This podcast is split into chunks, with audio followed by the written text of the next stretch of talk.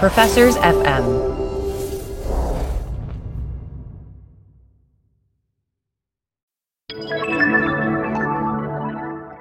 Doug, as you know, we have joined the Professors FM podcast network. So it's extremely exciting. It's like for the first time in my life, I'm going to have academic friends. This is big.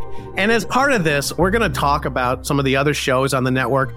One of the things we talk a lot about in terms of sports analytics is the role of incentives, right? It's all about incentives. And so one of the other shows on the network is called Taxes for the Masses, brought to you by Lisa DeSimone from the University of Texas and Bridget Stomberg from Indiana University. And so, what these two ladies do is they dive into all things taxes. I think it's a great compliment to what we do. In some ways, there's nothing bigger in public policy than taxes in terms of shaping the economy and society because taxes change how people behave. So, you know, give it a listen. Great show.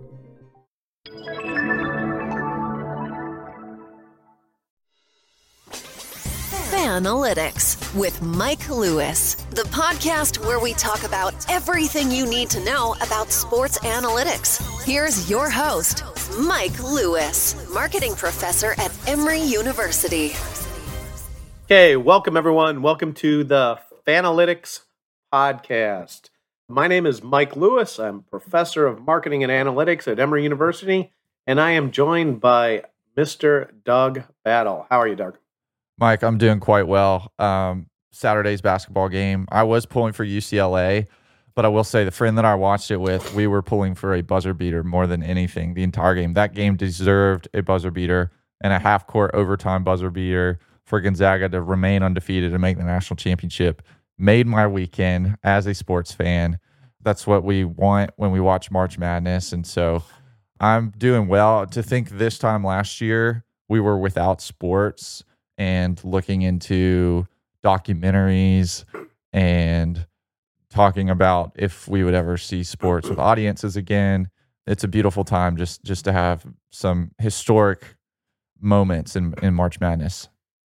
Well, we are taping on Monday, April 5th at 3 p.m. Eastern Time. So the national championship game is in the future, though when we release the podcast, it will be in the past.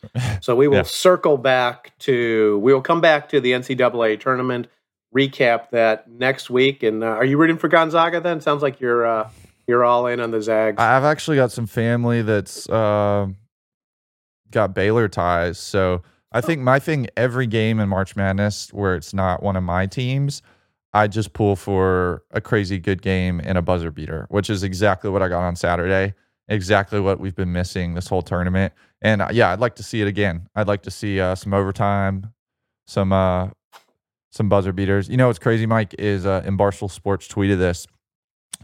The buzzer beater occurred on April third, two thousand twenty-one. So four, three, two, one. okay. Pretty crazy uh, numerology coming up into the future. Science. okay, uh, you know the other thing you referenced is that last year at this time we just had a documentary. Yeah, there's a great documentary. Um, Michael Jordan is a cultural icon, mm-hmm. sort of still relevant after 20 plus years. We will address Michael Jordan, or he'll be part of the topic for today. What I want to talk about is three three stories that are going on. Three stories that highlight the fact that sports is part of the culture. And, you know, at this point in 2021, when we think about sports stories, we're thinking about the whole thing. Mm-hmm. We're thinking about politics. We're thinking about culture. The world has, you know, I think we used to be kind of in silos of this was entertainment, this was politics. I think everything is absolutely connected. Right. So the three stories in order, Doug. Uh, number one, Aaron Rodgers becoming the guest host of Jeopardy for two weeks. Number two, the release of I don't even know what it's called. We'll call it Space Jam Two. I think that's what the LeBron called. story. Yeah. Uh, and then number three, Major League Baseball's decision to remove the All Star game from Atlanta. The Atlanta sports curse continues continues in new and different ways each event. Every it's amazing. It's amazing, and we'll get to that. But you wanted to start with Aaron Rodgers. Aaron Rodgers hosting Jeopardy. Any thoughts? Um, I don't know. Like, are Packers fans more likely to tune in Is Jeopardy really targeting that that big Green Bay demographic? Well, what is um what does Aaron Rodgers mean? Does he transcend Green Bay fans I I guess, yeah. I mean, through the state? Is it Allstate or State, state Farm State commercials? Farm, Might be his claim to. State Farm discount double check. I don't know. I think I think Aaron Rodgers is certainly someone that's put himself into the goat conversation. I think Tom Brady more recently kind of solidified himself as that guy, but being a part of that conversation makes you culturally relevant beyond the sport. And so I think we've seen that with Aaron Rodgers. Even like his dating life will be in the tabloids and, and followed by people that don't even follow sports. And so he has become somewhat of a Okay. celebrity. Go ahead. I'm, I'm raising my hand. Who has he dated? I'm not. I'm Oh, not. let me let me let me let me let me let me check this one. Well, as you check it, let me read the uh, some of the commentary or sort of the the details about the the Jeopardy gig. It was announced in early January that Rodgers would join the likes of Katie Couric, Anderson Cooper, Mayim Bialik, the Blossom, I believe, and 60 Minutes correspondent Bill Whitaker as guest host on Jeopardy following the death of Alex Trebek at age 80. Um, so it's a I don't know that that strikes me as a strange list of guest hosts to put out there. Um, in that, when I look at that collection of folks, they all seem like they're potential candidates to take on that gig on a permanent basis. Yeah, uh, maybe it's a tryout. Well, I mean, uh, they they all kind of fit. I mean, you know, the uh, I don't know what Carrie, uh, what Katie Couric is doing full time. Uh, Anderson Cooper definitely wants to, you know, uh, growing his media brand. Um, Amy Farrah Fowler or Blossom, right? I mean, they're, they're kind of a nice tie-in in terms of what she's got going on. Mhm. Uh, so it, it does seem like there may be some potential. I mean, and, and look, maybe this is a complete lark. Maybe there is no potential. But I think this is the fun part to think about, right? That Aaron Rodgers is going to walk away from the Green Bay Packers and become the host of Jeopardy. Doug, you can tell me I'm full of crap if you want. I, yeah, I don't think that's going to happen. No, I, I'm not making that prediction. I will say this is indicative that like he's probably looking into the broadcast world. Um, maybe not as a journalist, but some some type of television contract after his football careers. We often see players start to maneuver. I know Michael Strahan was a guy that expressed interest in that and was doing commercials when he was a player. Um, in a sense, become I think to today's kids, they don't even know that he was a football player. He's had this whole career beyond football. I'm biased to the Giants. I know Tiki Barber tried the same thing. He was on the Today Show. So uh, Aaron Rodgers j- diving into that world is no surprise to me, especially knowing. And I'm looking here at, at his dating life. Oh, you got something to say? no, go go on with his dating. Okay. because I think we need to paint the entire picture of this celebrity. He's engaged to Sh- Shailene Woodley, who is an actress from Fault in Our Stars. Yes, and and I she also had one of these. Uh, she was in one of these um, trilogies, these teenage girl dystopian uh, novels. I, You know, I forget my- where they. I think they were um, on uh, doing some sort of uh, riding a wire down from the Sears Tower. I actually saw that one. Yeah, I don't I don't keep up with the teenage girl dystopian uh, novel films, but that's more your area of expertise, I guess. Okay, so in about three weeks, we will be reviewing the fandom implications of the Hunger, Ga- Hunger Games trilogy as punishment to Doug Battle for the mockery.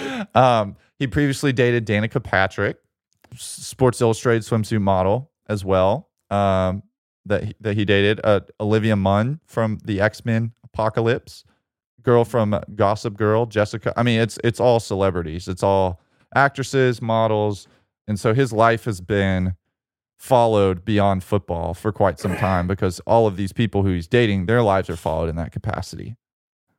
So, where do you think he lives? Green Bay with that? Probably in California. Yeah. Uh, so I, I looked it up, and so Alex Trebek made ten million dollars per year, Yeah. and so I get. I guess the scenario is if you could, uh, and let's say he's making thirty or forty million dollars a year right now, Right. playing quarterback, and he's got, I don't know, anywhere between one and five more years of playing. Yeah. Would you make that trade to not getting hit on Sundays? And, and you got to. And, one of the questions I wanted to ask you is you know, I grew up with game shows. This was a mainstay of daytime television. I suspect game shows are pretty foreign to to folks in your generation, but the nice thing about game show host was you could potentially do it until you're well, Alex Trebek, 80, or Bob Barker. Bob Barker seemed like he was about 80. Um, that you could do that gig forever. Yeah, it'd be a pretty good retirement plan for someone like that financially. Of course, he doesn't need it. So it's like, would you rather get hit and make $40 million or not get hit and make $10 million or not do anything and be totally fine also? Um, and I think it's interesting that these guys tend to have desires beyond sports when they don't need money. Because most of us think of like, if I had all the money in the world, like I probably wouldn't be working this job. You know, like that's that's how people think. And these athletes tend to gravitate toward the media world after their career. It's like they find they find a purpose and they find they're so competitive and they, they want to reach the top in something else when when sports are no longer an option. I think everyone wants to be something else, right? Yeah. Particularly celebrities. Mhm. Athletes want to be rock stars. Rock stars want to be actors. Athletes want to be politicians. Yeah. Um, Ev- everyone wants to be an athlete. There's kind of a there's kind of a real problem with that transition. though. athletes want to be rappers. We've seen that. Yeah. Kobe, Shaq, uh, Damian Lillard all have rap projects. Yeah, it's it's quite interesting to me because these guys are fully accomplished. And and the other thing to me is you look at the guys like on Inside the NBA on TNT, like Shaquille O'Neal and and Charles Barkley, and it almost to me can like someone like Kenny Smith make you forget that they were a serious athlete, that they were a force to be reckoned with that was feared by opponents at one point. Shaquille O'Neal is a great example of that because he's such a goofball on television. Well, look, I mean, I, I can imagine a scenario where, and again, this is just playing out for fun. So Aaron Rodgers leaves the Packers, retires from the Packers, becomes the host of Jeopardy for 10, 15 years. And, and look, what a great game show to host. Yeah. I mean, there's, there's almost like a pretend intellectual credential that comes with that. Mhm. Like, you must be about the smartest man in the world to host the most intellectual game show. And then he becomes the senator from Wisconsin and eventually ends up in the in the White House. And so it's almost a uh, and, and look, people like to have fun in their careers. Uh, You know, I, I half think that someone like Aaron Rodgers might be looking at it like, you know, the world is the world is his oyster, so to speak. Yeah, I and and I know we're getting Space Jam after this, but I could see LeBron taking a similar route as far as he's already been an activist um, as an athlete, and he has a, a a following, and he's respected in, in certain crowds, and it's like I could see him running for president one day. I know that sounds crazy, but I mean, we just had, you know, the host of The apprentice, yeah, the apprentice. the host of The Apprentice, uh, you know, as president for four years. So I don't think it's that far fetched to start, you know, seeing these athletes take those. And we've seen in Alabama, Tommy Tuberville, former Auburn coach, is now a U.S. senator, um, largely because of the name that he built as a football coach. well, I think a lot of you know, I think Tom Osborne from Nebraska. Mhm. um, did that did took that route. Uh, I want to say Steve Largent, uh, Seattle wide receiver, spent some time in Congress as well. Mhm. Uh, but okay, so switching to Space Jam. LeBron hmm and Space Jam. Okay, so in my notes, the first thing I wrote down, well, the first two things I wrote down. Number one, was this needed? No. And number two, is this just LeBron playing out some battle with Michael Jordan on a different on a different playing field? Um, the answers are no and yes. Was it needed? No, but very few films are needed, especially sequel films. Uh, it's they know how much they're getting putting out a movie like this with this title, with this branding, with this actor, athlete, and um, LeBron knows that Jordan had this film, and that's part of his image, part of his brand. I think for me as a kid that did not watch Michael Jordan play in the finals in 1996 or, or some of those historic games, my first introduction to Michael Jordan as the GOAT was in Space Jam as a child because you watch and you watch Looney Tunes and that's that's what you grow up watching every morning and then you see this and he's he's portrayed as godlike in that movie and from there I go and watch his highlights and I'm like, yeah, this guy's definitely the greatest. And a whole generation of people like me that have been saying, you know, LeBron doesn't compare to Jordan or whatnot.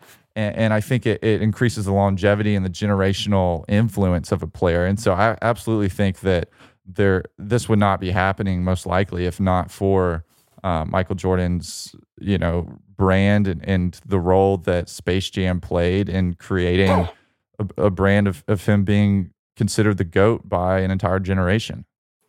Okay, so I'm going to rely on you a little bit here. Um, flicking myself off. Um, okay, so Doug, I'm going to rely a little bit on you here because it's been a long time for me. And uh, Space Jam was um, 1996. I was 29 years old. Space Jam was it, it it's a kids movie, mm-hmm. and so I, I, think I've seen it. I don't think I've ever seen it the whole way through in, in one sitting.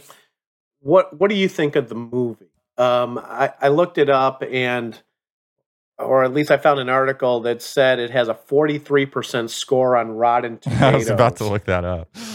Now that's a little bit unfair to, you know, look at critic re- critic reviews of a kids movie. What what I mean, do you like the movie or I mean, are did, we did younger Doug like the movie? Younger Doug Doug loved the movie. Um, I would say eh, of the silly basketball movies that have poor reviews, like Mike is my favorite. Another movie with Michael Jordan ties, although he is not in that movie.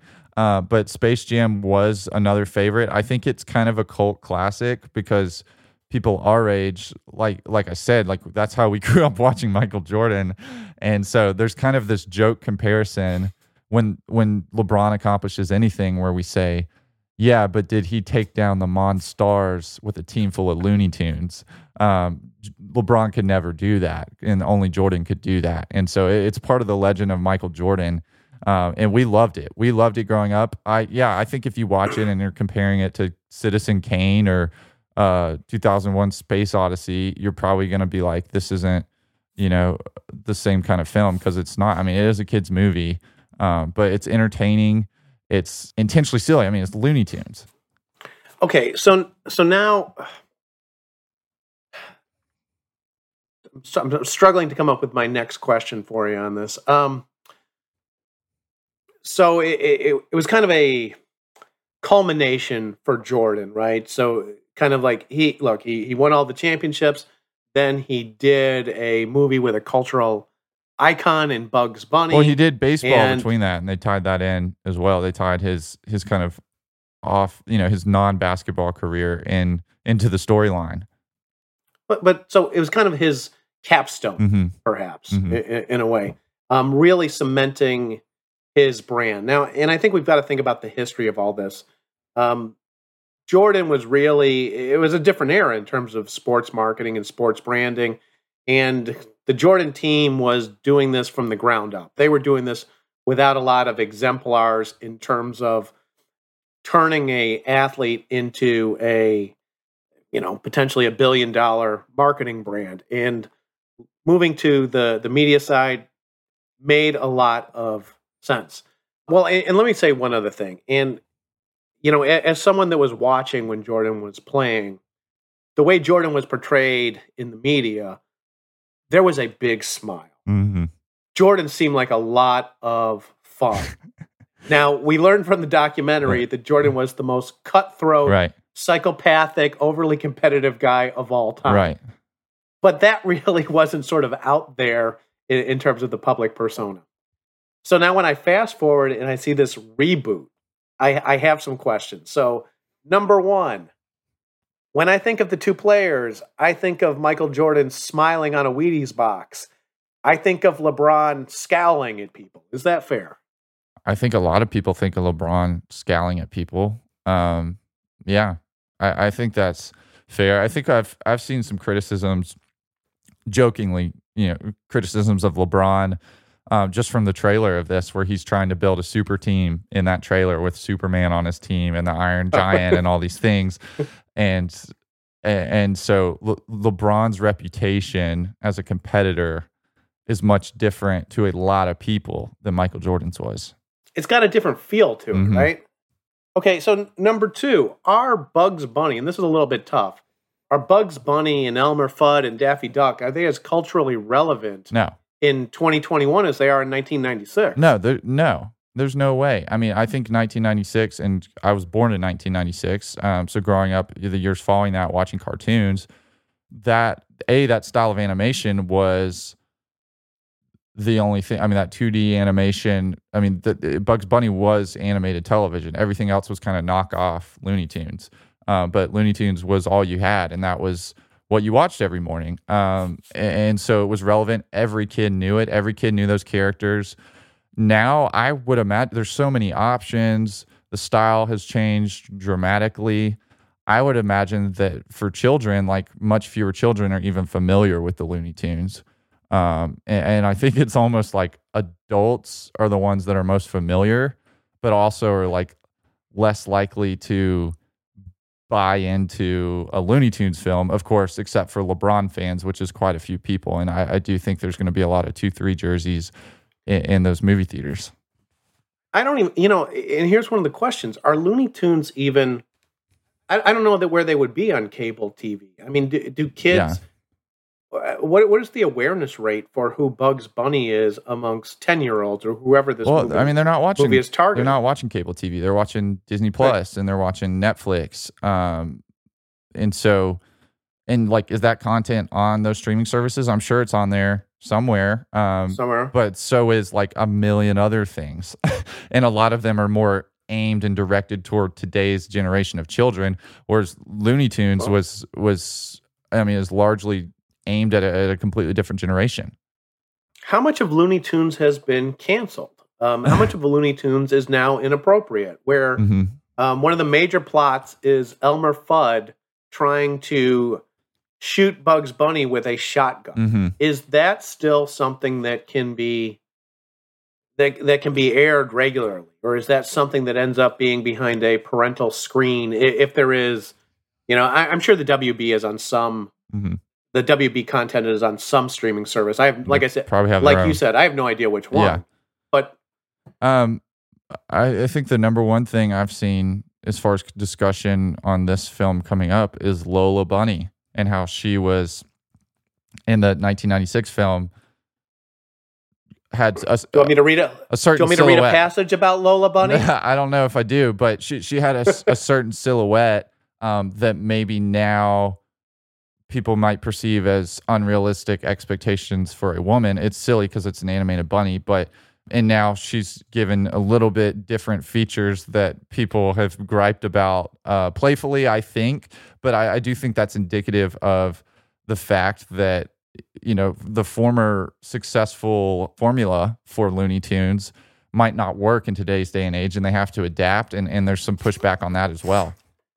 Okay, here's the, and this is from an article from IndieWire. Space Jam 2 caused a stir recently when Warner Brothers debuted a new character look for Lola Bunny. In an interview, Malcolm Lee said he realized how not politically correct Mm. the original character was. Space Jam 2 will be reimagining her char- character as just another teammate whose strength and athletic skills are her most notable assets. Yeah, and, and I think uh, I've seen quite a bit of chatter on on Twitter, people talking about how their first crush was Lola Bunny, um, which again is silly, but uh, as there was, you know, to a different generation, it, it was a different kind of appeal. I think Warner Bros. is trying to adapt and trying to stay relevant and not be canceled in, in this day and age. But um, I think it's going to feel somewhat inauthentic to the people that knew those characters in a different way. Well, let's um, you know, let's be explicit about it. So if there are different segments in play, and I think with kids movies, you're always trying to go for this uh this kind of effect where the the kids are enjoying the action, the entertainment, and the parents are getting a a joke on a different level. Right. Exactly. Okay.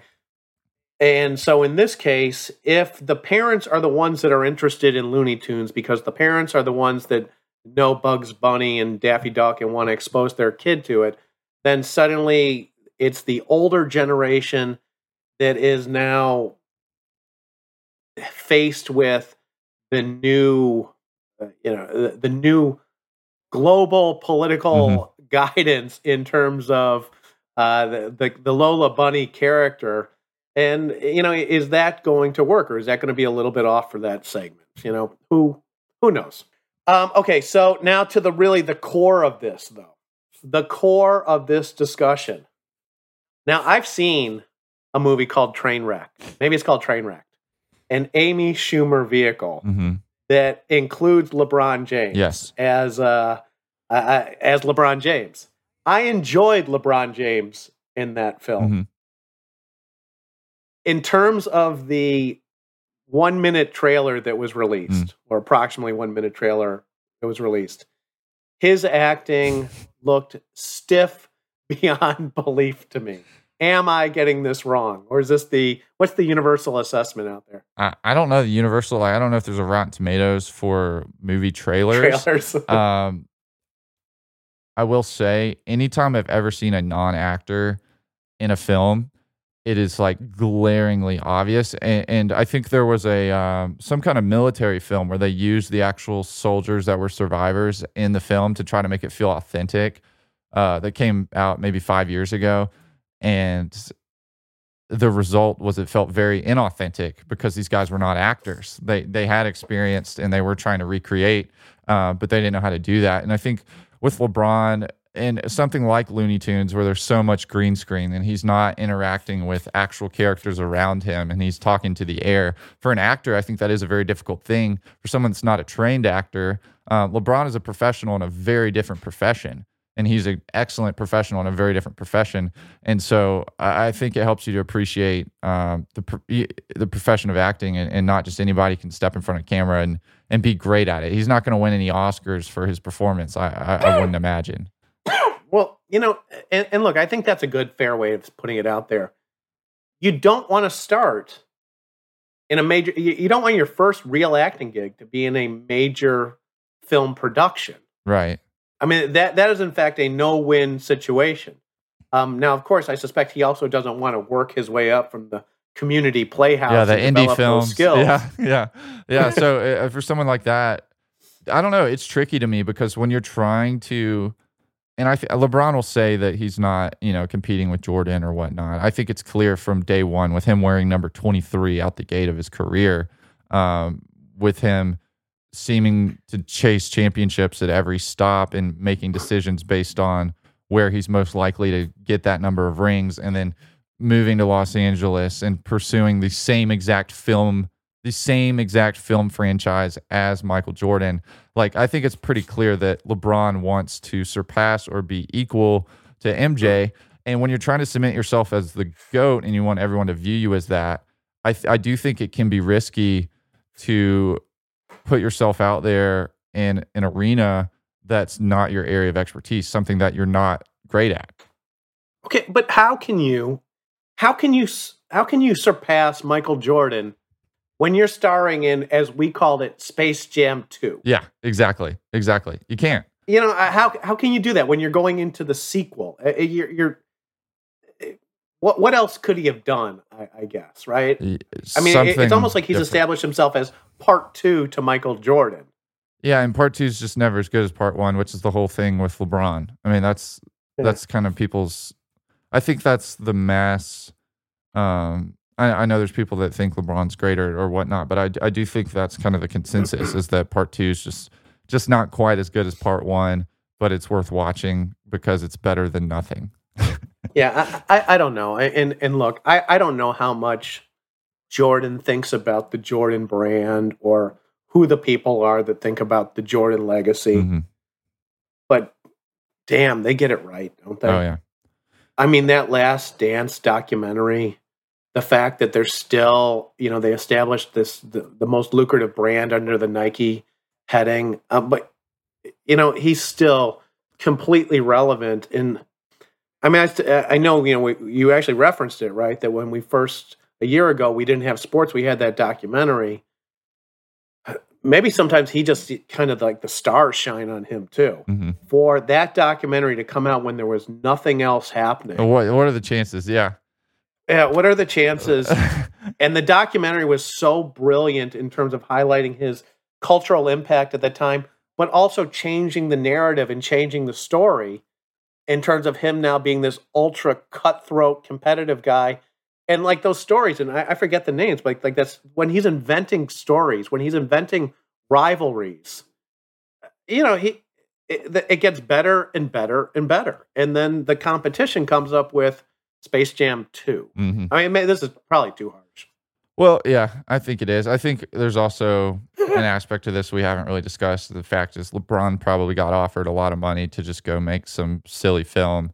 And he said, yeah, why not? I mean, it could be as simple as that and, and less about him competing with Michael Jordan because uh, Michael Jordan, I, th- I think the real 2.0 to Michael was as a player was Kobe Bryant as far as his skill set. Um, I mean, almost identical height and weight, almost identical scoring moves and, and percentages on the floor. I mean, they're, they're very similar players. Jordan is a completely different type. I mean, he's a different position, different type of athlete, um, and probably just as good of an athlete, but but in a different world. You know, it's, it's a different. It's like comparing, you know, Kareem and Jordan. Uh, it's it's hard to compare, and so LeBron's every move has been in the shadow of Jordan.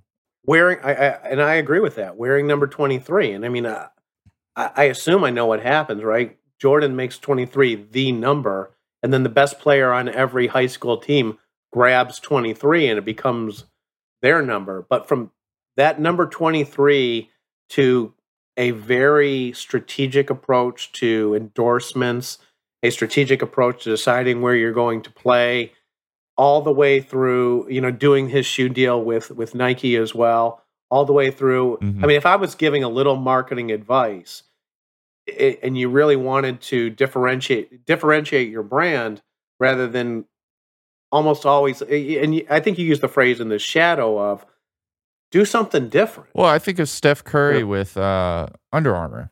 Like he Yeah. was like their first big signee, and, and Kawhi Leonard with New Balance. And those guys, it's like they have a very distinct.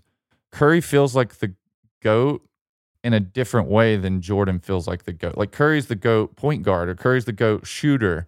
Um, he feels like he's himself, and he's he's not chasing anybody else. He's not in anybody else's shadow. With LeBron, it, it has always been um, and, and strategically so maybe even maybe it's beneficial to be thought of as you know the almost jordan from a business standpoint but he has always been in that shadow.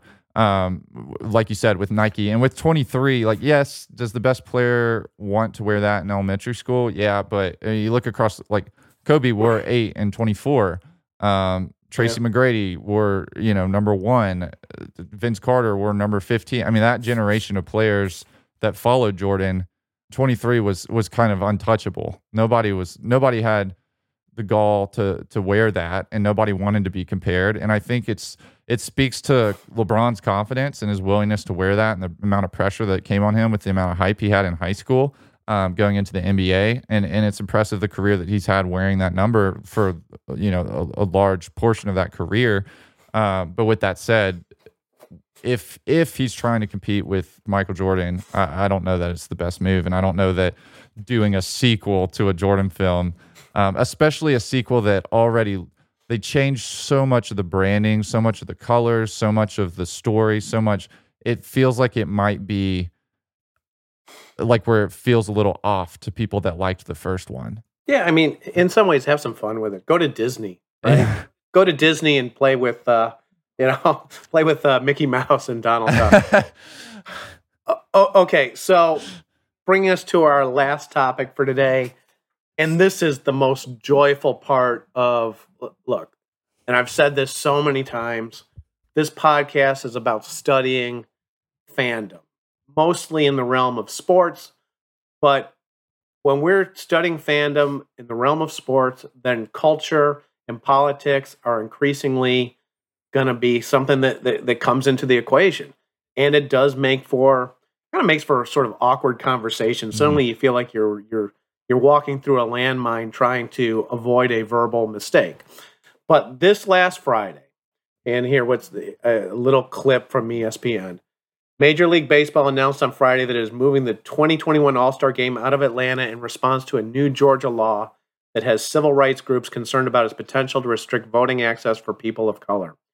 The 2021 MLB draft, a new addition to the All Star game festivities this year, will also be relocated. On some level, Doug, I actually found that second sentence to be uh, the final sentence to be the more interesting one. That MLB is now adding the draft package to the All Star game. That they're trying to they're trying to create finally create some of this hoopla that the NBA and the NFL have always enjoyed in terms of their in terms of their drafts. Well, what are there like 30 rounds in the MLB draft? Of high school kids Yeah. and guys from the Dominican Republic that no, yeah, Nobody- There's no. I mean, we talk about how they're with basketball. We talk about how yeah, there used to be established brands because these guys have been in college for four years, um, and now we only see them for one year, or we only see them play overseas for one year. There's still some name recognition, and you still get the Zion's of the world with baseball. Uh, you know, you got a couple guys that go play college, but a, a lot of guys getting drafted out of high school. I mean, most of those names are just totally foreign. It'd be like playing a video game and doing a automated draft where they just make up players. It- you you don't really know what you're getting, or there, there's no buzz around anybody except for the the occasional Bryce Harper or uh, I remember Stephen Strasburg as a as a prospect as well. Well, but it's even worse, right? Because not only do we not know who the prospects are, even if you build up the hype about the prospects, for the most part, they don't start in the major leagues.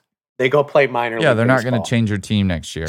There's not that. So they disappear for a few years. Yeah, it's it's um it's like what's more exciting as a football fan, like to get the number one pick for this year and get a quarterback that could change the course of your franchise's history, or to get a some pick you're not sure if it's going to be a number one pick or seventh round pick in a couple years and you'll just see what happens like that's kind of how baseball works um, and, and so there, I, driving excitement for that i think would be it's got to be a much more niche niche following following you know the prospects in baseball Okay, to the politics side of this.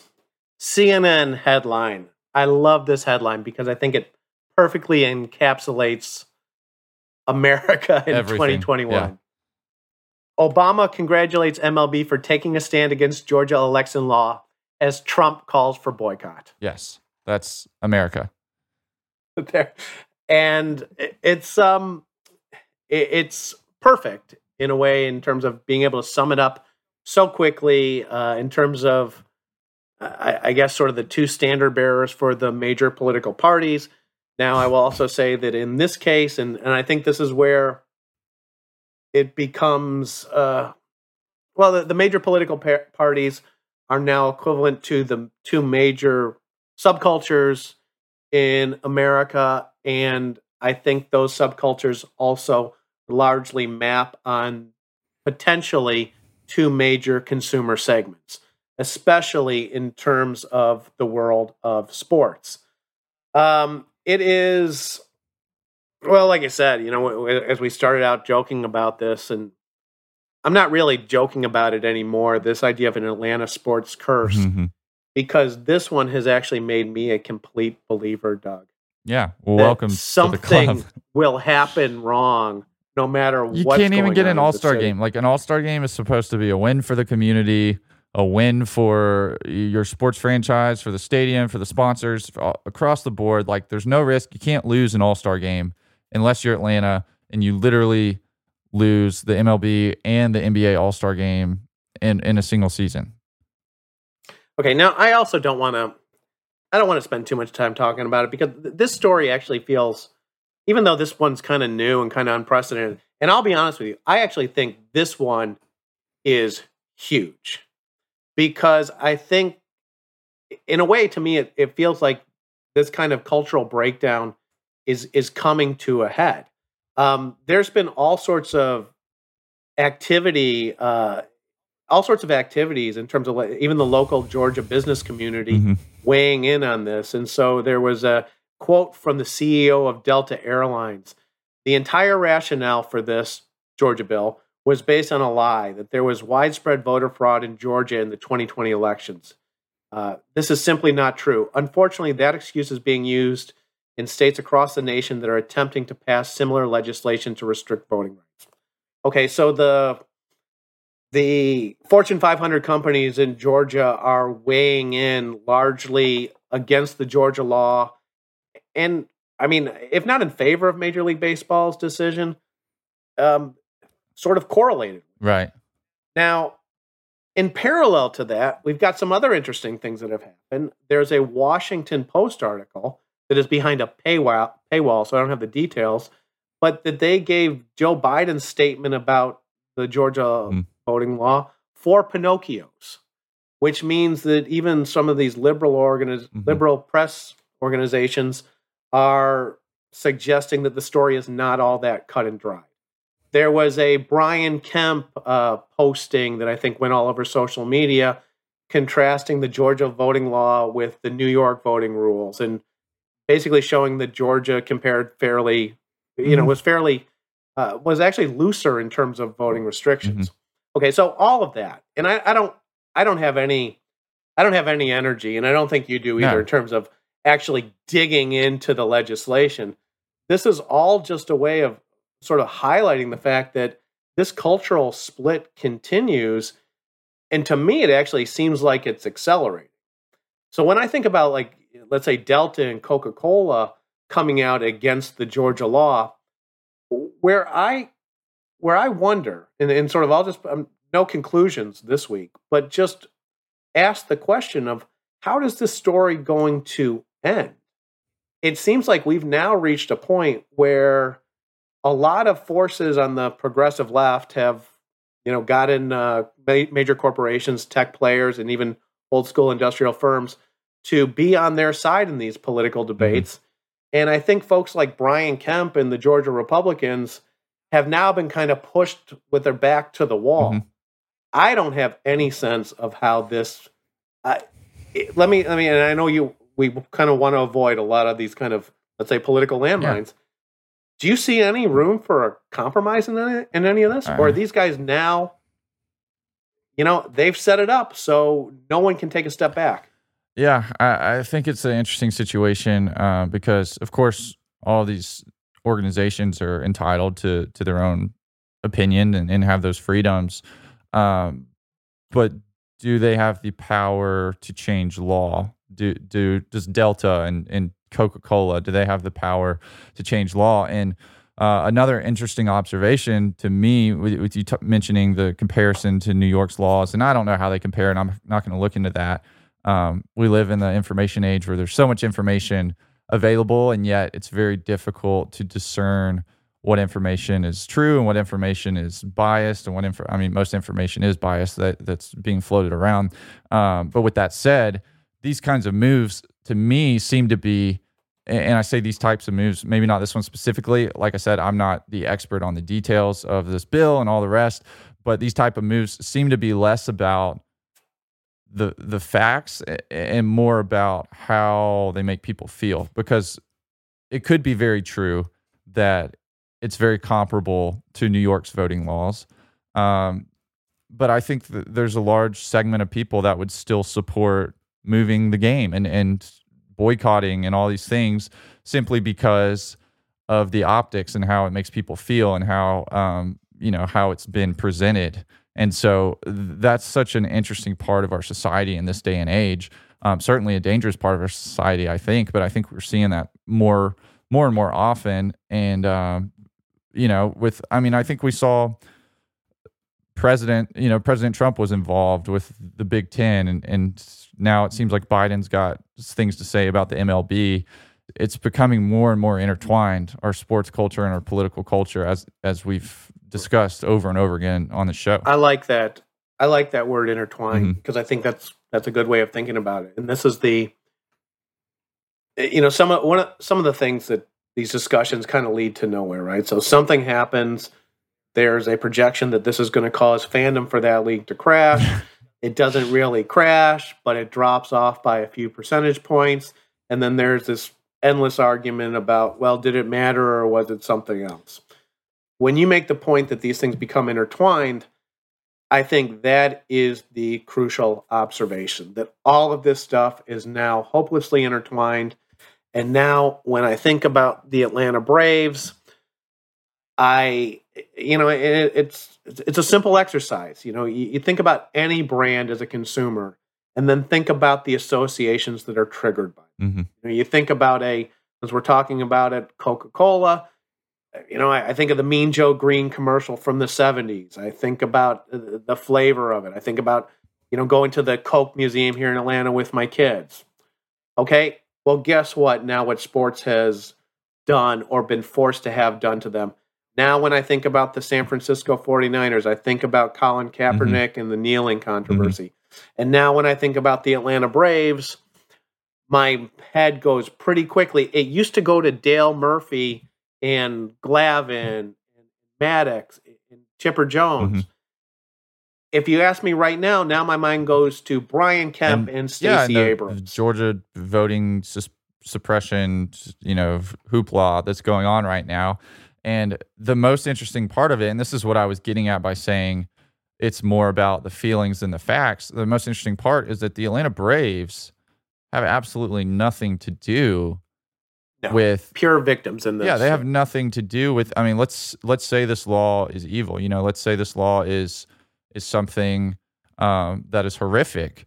The Atlanta Braves have no say in that. They have no involvement in that. And so pulling business from them, pulling directing people away from them in their fan base, and especially knowing the demographic of Atlanta Braves fans, I would not imagine that that they are uh, further impassioned for MLB baseball because of this. Um, and, and, knowing the full situation, especially knowing the biases of of a lot of those fans and and, and that demographic as well, a whole. Okay, so just for the non-local here, I'm I'm just going to hazard a guess that the Atlanta Braves fan base is uh, 60 to 65 percent Republican Donald Trump voting. I mean, it's it's base. a lot of older you know, people too. Yeah. So okay, so here's another here's another article, and then we'll wrap this one up. Yeah.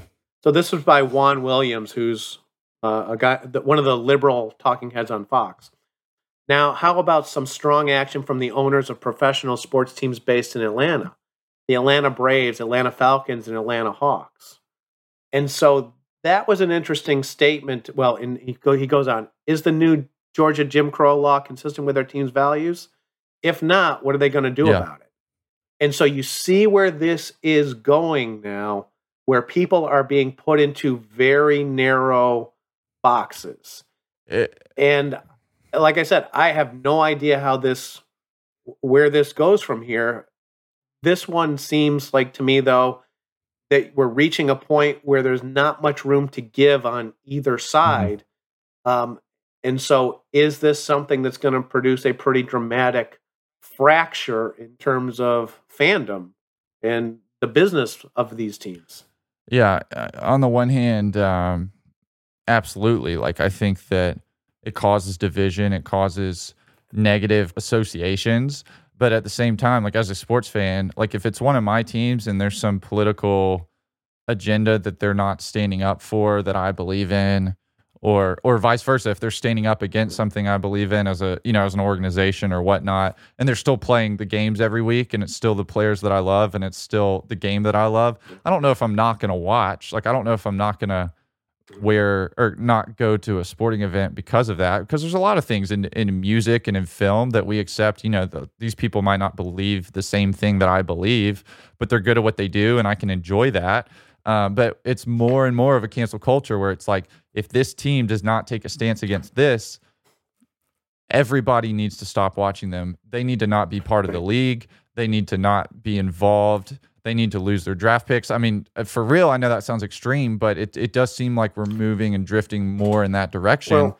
where where uh, their hand is forced in a sense or or there's a major fracture. I think your your perspective is the traditional one, right? But it appears that like I said, how long is that going to be an allowable mm-hmm. perspective? Mm-hmm. Okay, so as we uh as we move to wrap up this week, you want to make a projection for uh Want to make a projection for tonight's championship oh, game? Oh man, I'm, I'm or do yeah, you want I'll make to, it. I'll make it. Or anything you're looking ahead to this week? Um, championship game. I'll say Gonzaga specifically because I've been hitting on this from day one. When I when I made my bracket, I, I overcorrected for um, free throw percentage. I thought that would play a bigger factor in some of these games than it did. But with that said, Baylor is a poor free throw shooting team. Statistically, Gonzaga is not. These teams are somewhat evenly matched. I do think Baylor has an advantage with the guards. I do think Gonzaga has an advantage inside. Um, I expect a very competitive game, and competitive games often come down to free throws. And I just have to go with the team that's stronger in that area when I'm when I'm dead even on everything else. So I am going with Gonzaga. As far as what I'm looking forward to, otherwise, it's it's funny. Like the NBA is in season right now, and I'm a fan, but I'm really a postseason fan. And until that cranks up, it's just kind of meh. And it's almost like the NFL draft hype is the most exciting event after March Madness. It seems. Yeah, I, am with you on both of those. Actually, the um, I'm pulling for Gonzaga because I think that is the that's the best narrative. That's yeah. the best story. That's what we've kind of developed through this. And I'm absolutely loving. And, and look, this is an annual thing for me. I'm loving the run up to the NFL draft. I love this endless discussion of these quarterbacks moving up and down draft lists. In some ways, there's nothing better for that. Nothing better than that.